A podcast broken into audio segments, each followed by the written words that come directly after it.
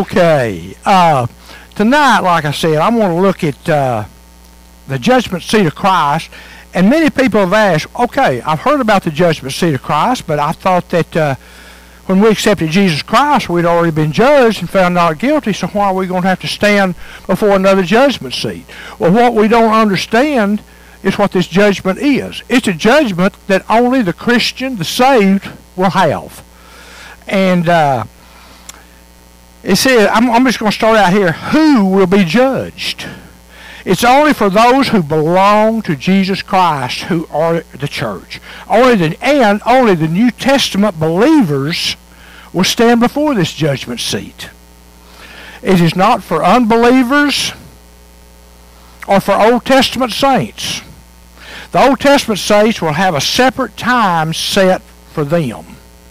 So this here, the judgment seat of Christ, is for the New Testament saints, those who have accepted Jesus Christ, and the Old Testament saints will be judged later at another time. And, okay, what will happen? Well, the judgment seat of Christ happens after the rapture of the church. So this goes to tell us that when the rapture happens, we go to heaven. This judgment is going to take place in heaven. That's where the judgment seat of Christ takes place, is in heaven. And this judgment happens while the earth, here on earth, is going through the tribulation. The tribulation will be going on, so that already tells us that the church is going to be in heaven, because that's when the judgment seat of Christ takes place. It's during the tribulation, and we're already in heaven, and so we will stand before Christ in heaven. And it happens before the second coming of Christ and the millennial reign. Okay, we all know that the millennial reign will be the 1,000-year reign of Christ. He will be on this earth for 1,000 years in charge of everything. And a lot of people say, is this just a spiritual thing, or is he really coming back to earth? Well, the Bible says he's coming back to set up a 1,000-year reign. So he will be here totally, completely in charge of the earth. That 1,000 years is going to be one of the greatest times that this earth has ever known, that Christ is totally in charge. And it says, what will be judged? What are we looking at? What's going to be judged? First, this is not a judgment to determine who will enter heaven, and it's not a judgment of sins. Salvation, as we know, is a gift from God, and is received by grace through faith. You can read that in Ephesians 2:8, if you ever want to read that. And it says, our sins, if y'all think about it, our sins have already been forgiven and paid for on the cross. So our sins are already gone, they're taken care of, and if we've accepted Christ, then our sins are not here anymore. And it tells us here, and I'm going to read here in Psalms 103, verse 10 through 12. It says, He, God, has not dealt with us according to our sins, nor punished us according to our iniquities. For as the heavens are high above the earth, so great is his mercy toward those who fear him. As far as the east is from the west, he has removed our transgressions or our sins. So God has already removed our sins. And what did God say? He said, I will cast your sins as far as the east from the west, and I will never remember again, and I'll never bring them up to you. So as far as being judged for our sins at the judgment seat of Christ, we will not, because we were judged when we accepted Christ and for what he and for the work he did on the cross, and our sins were forgiven. God says, I remember them no more. You're sin free. And so the judgment seat of Christ is not for punishment of believers, but is to reward the believers for how faithfully they have served, obeyed, and followed Christ. What we're doing right now in our walk with Christ is going to determine what kind of reward we get when we get in heaven. And it says, well, more specifically, we're going to be judged on, did we fulfill our role in the Great Commission? What is the Great Commission? That's where Christ told the disciples, go into all the world, baptize, and witness to all those that you come to. That is our job. We're to witness and be a witness for Christ to others here today. And so we need to be witnessing to people, because this end time is getting here closer and closer all the time, and it could be at any moment. And it said, and we're going to be judged on to what degree was the fruit of the Spirit manifested in our lives. What is the fruit of the Spirit? That is where we serve Christ. The fruit is the goodness that we have of Christ in us that we share and give to others. It's our speech, our talk, how we act, the things we do. Because when people look at us, are you representing Christ? Can they see Jesus in you? Can they see Jesus in you when you talk to them? Can they see the works of God in you and the things that you do? See, we're going to be judged on these things. Because many people don't realize this, especially Christians. People who know you're a Christian and you serve God, they've got their eye on you. They watch you. How are you going to behave under certain circumstances? How are you going to react if somebody says something to you that you don't like? Are you going to blow up? Are you going to start cursing them? Or what are you going to do? So you have to be very careful when you're out in public or anywhere to let Christ in you show up, where people see Christ and not you. Because I'd rather people see Christ in me than just me, because I disappoint people, I'll tell you. And but how did we respond to the leading of the Holy Spirit? When the Holy Spirit told us something, did we do it? How did we react? Did we listen to Him? Did we ignore Him? You're going to be judged on these things. And every one of us, like I said before, and I've said it over and over again, but everybody that has received Jesus Christ as their Lord and Savior, the day they accepted Christ and said, Christ, come into my heart, be my life, be my Savior and Lord, you were filled with the Holy Spirit. That Holy Spirit automatically came into you when Christ came into you. So you've got the Holy Spirit in you right now. And when we talk, are our words filled with grace and fruit? How do we sound to people? Do they know that you are a Christian by the way you talk, by your actions? And how faithful were we to our calling from Christ? How faithful were we to do what Christ called us to do? Did we put it off? Did we not do it? Oh, I'm sure that's not what Christ wanted me to do. I can't do that. You know, that is one thing that I guess when I felt to be a pastor, I said, I don't know how to do this. I mean, I've never done this. And it was just like all of a sudden it said, you won't be doing it. I'll be doing it through you. See, that's kind of what he said to Jeremiah. Jeremiah said, but Lord, I don't know what to do. I'm as but a child. I don't know how to govern and watch over your people. God says, I'll do it through you. So, you know, it is just that we have to trust God. When He calls you to do something, do it. And then let God be in charge. Listen to what God tells you to do. And then we go on and say, what will be the outcome of the judgment? What's going to happen in this judgment? How are we going to fare in this? And say, at the judgment seat of Christ, believers will receive their rewards. The judgment seat of Christ, we, the Christian, are going to be rewarded for our service to Christ. How faithful were we to Him? Did we do what He called us to do? And the reward is going to be crowns. In the Bible, it talks about 5 crowns, and they've each got different names. They've each got different meanings. And this is where I'm going to be rewarded, is the crowns excuse me, that God gives us. And I'm going to tell you what these crowns are. There's the crown of rejoicing given to those who won souls for Christ. You get a crown for winning souls, for witnessing and telling people about Christ and them receiving Christ. You get a crown because of what you did for Christ and witnessing about Him to others and them saying yes. And there's what they call the incorruptible crown, given to those who stayed faithful to Christ. Even in the hard times and the hardships, they didn't give up, but they stayed faithful to Christ, trusting Christ, keeping their faith in Christ, not deserting Christ, but just staying with Him in faith. And this here was what they called the incorruptible crown. Then there's a crown of glory to the godly leaders who served as faithful examples to the church. And I look at people like Billy Graham. You know, that was probably one of the most faithful pastors and one of the faithful leaders there ever was that we know about in our time.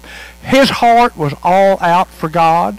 He witnessed, he did everything he possibly could to draw others to Christ. It's no telling how many people that Billy Graham, through his preaching, through his messages, through his life, that people looked at that came to Christ because of his words and his actions and what he did for Christ. They saw Jesus Christ through him, making them want what he had, wanting his blessings, wanting the things that he had that Christ blessed him with. And they knew it was Christ because of his witnessing and what he did for Christ. And that is the crown of glory. Then there's the crown of life, given to those who endured and stayed faithful through all the persecutions and trials. They didn't reject Christ. They didn't walk away from Him. They never turned their back on Him, but they stayed faithful through all persecutions and everything that they went through. They kept their faith in Christ. And you know, that's what we all need to do, is make sure that even in our hard times, we keep our faith in Christ. It's not Jesus bringing the hard times on us. It's the enemy trying to destroy us and drive us away from Christ. And we got to know that, Lord, as long as I stay with you, you're with me. And I know that you have set limits and on what you're going to allow the devil to do to me. And Lord, I'm going to stay faithful to you. I'm going to walk with you. And I'm going to put my faith and my trust in you. So Lord, my faith is in you, and I will walk with you. So this here is staying faithful to Christ. And the last crown they talk about is a crown of righteousness. And here in 2 Timothy, I'm going to read this one. In 2 Timothy 4:7, Paul talks about the crown of righteousness. He says, now we know that Paul wrote probably 3/4 of the New Testament. He was dedicated to God. He did everything that God asked him to do, did things that God didn't ask him to do, but he stayed faithful. And this is what he's saying. He says, I have fought the good fight. I have finished the race. I have kept my faith.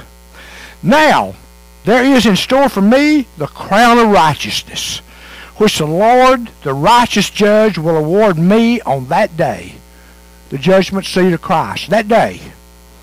And not only to me, but to all who have longed for his appearing, for all that have stayed true to Christ, that have walked with him, put their faith in him, and kept their faith in him. He said, you know, if you'll just think about it, you're running a race right now. You're fighting a fight. You're fighting a fight against Satan. And God's hand is on you. You keep fighting that fight. You keep faithful, and God will give you that crown of righteousness, just like he did Paul here. He stayed true to Christ, followed him. Whatever Christ asked Paul to do, Paul did. I'm sure Paul got kind of perturbed at times, but then Paul thought, who am I? Who am I that would go against an almighty God? I know he's right.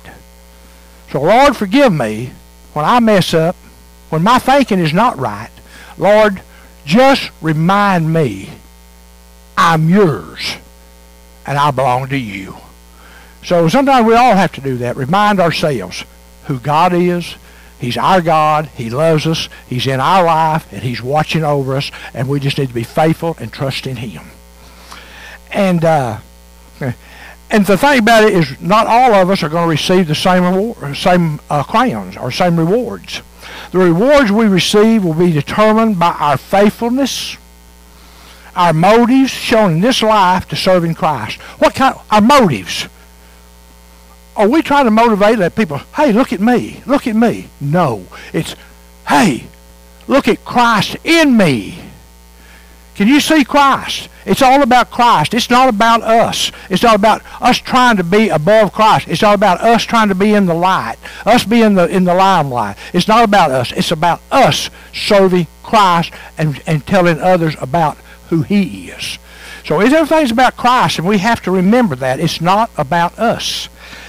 And the judgment seat of Christ will be a place and time of glory, love, and celebration, not shame. Christ is not going to shame us in front of others or anything else. You know, it says we will have to give an account. And I think this here is where some people kind of mess up. It says we will have to give an account for the things done in our life. But it's not a time of being reminded of our mistakes, our sins, or our shortcomings. It is a time of looking back on how faithful we were to help build the kingdom of God and what we've done for Christ. It's looking back at the good things we've done, not at the bad things we've done. Remember, those bad things that we've done, the bad things we said, were forgiven back at the cross. God said, I don't remember those things anymore, but I want to talk about the good things you did, how you served me, how you witnessed, your love for me. And then that's where our rewards come in. Is the closer we get to Christ, the closer we walk with him, the more meaning he has to us, the more he's in our heart, the greater the rewards will be. And like I said, it's a time of looking back on our faithfulness to help build the kingdom of God. That's what we're going to be judged on. And when we stand before Christ at his judgment, we will be, the Bible said we will be in such an awe of how great and merciful God really is. Each one of us know ourselves. We know that a lot of things God and the way he blesses it, we don't deserve it. But God says, yes, you do. Because you've received me. You believed in me. You've walked with me. You've served me. I want to reward you for all that you've done as you've walked on this world. I know you've been through persecutions. I know you've been railed on. I know that, that you've been through some tough times. But yet you stayed with me. You didn't desert me. And I'm going to reward you for it. And I'm not going to hold anything against you, because every sin that you had ever committed in your life is not there anymore. It's gone. It's been washed away, and I'm not even going to bring it up because I'm not going to remember it anymore. And the bottom line is that the judgment seat of Christ should be something that motivates and encourages us in our service to God, knowing that one day we're going to stand before Almighty God, before Jesus Christ himself, and he is going to look at you and he's going to say, well done, good and faithful servant. I'm so glad that I can reward you. I'm so proud for what you did when you walked this earth, the way you served me, all the things that you did. Now is your time of rewards for right now. But I tell you what, even greater things are coming, because you're going to be in heaven for all eternity with me and the Father.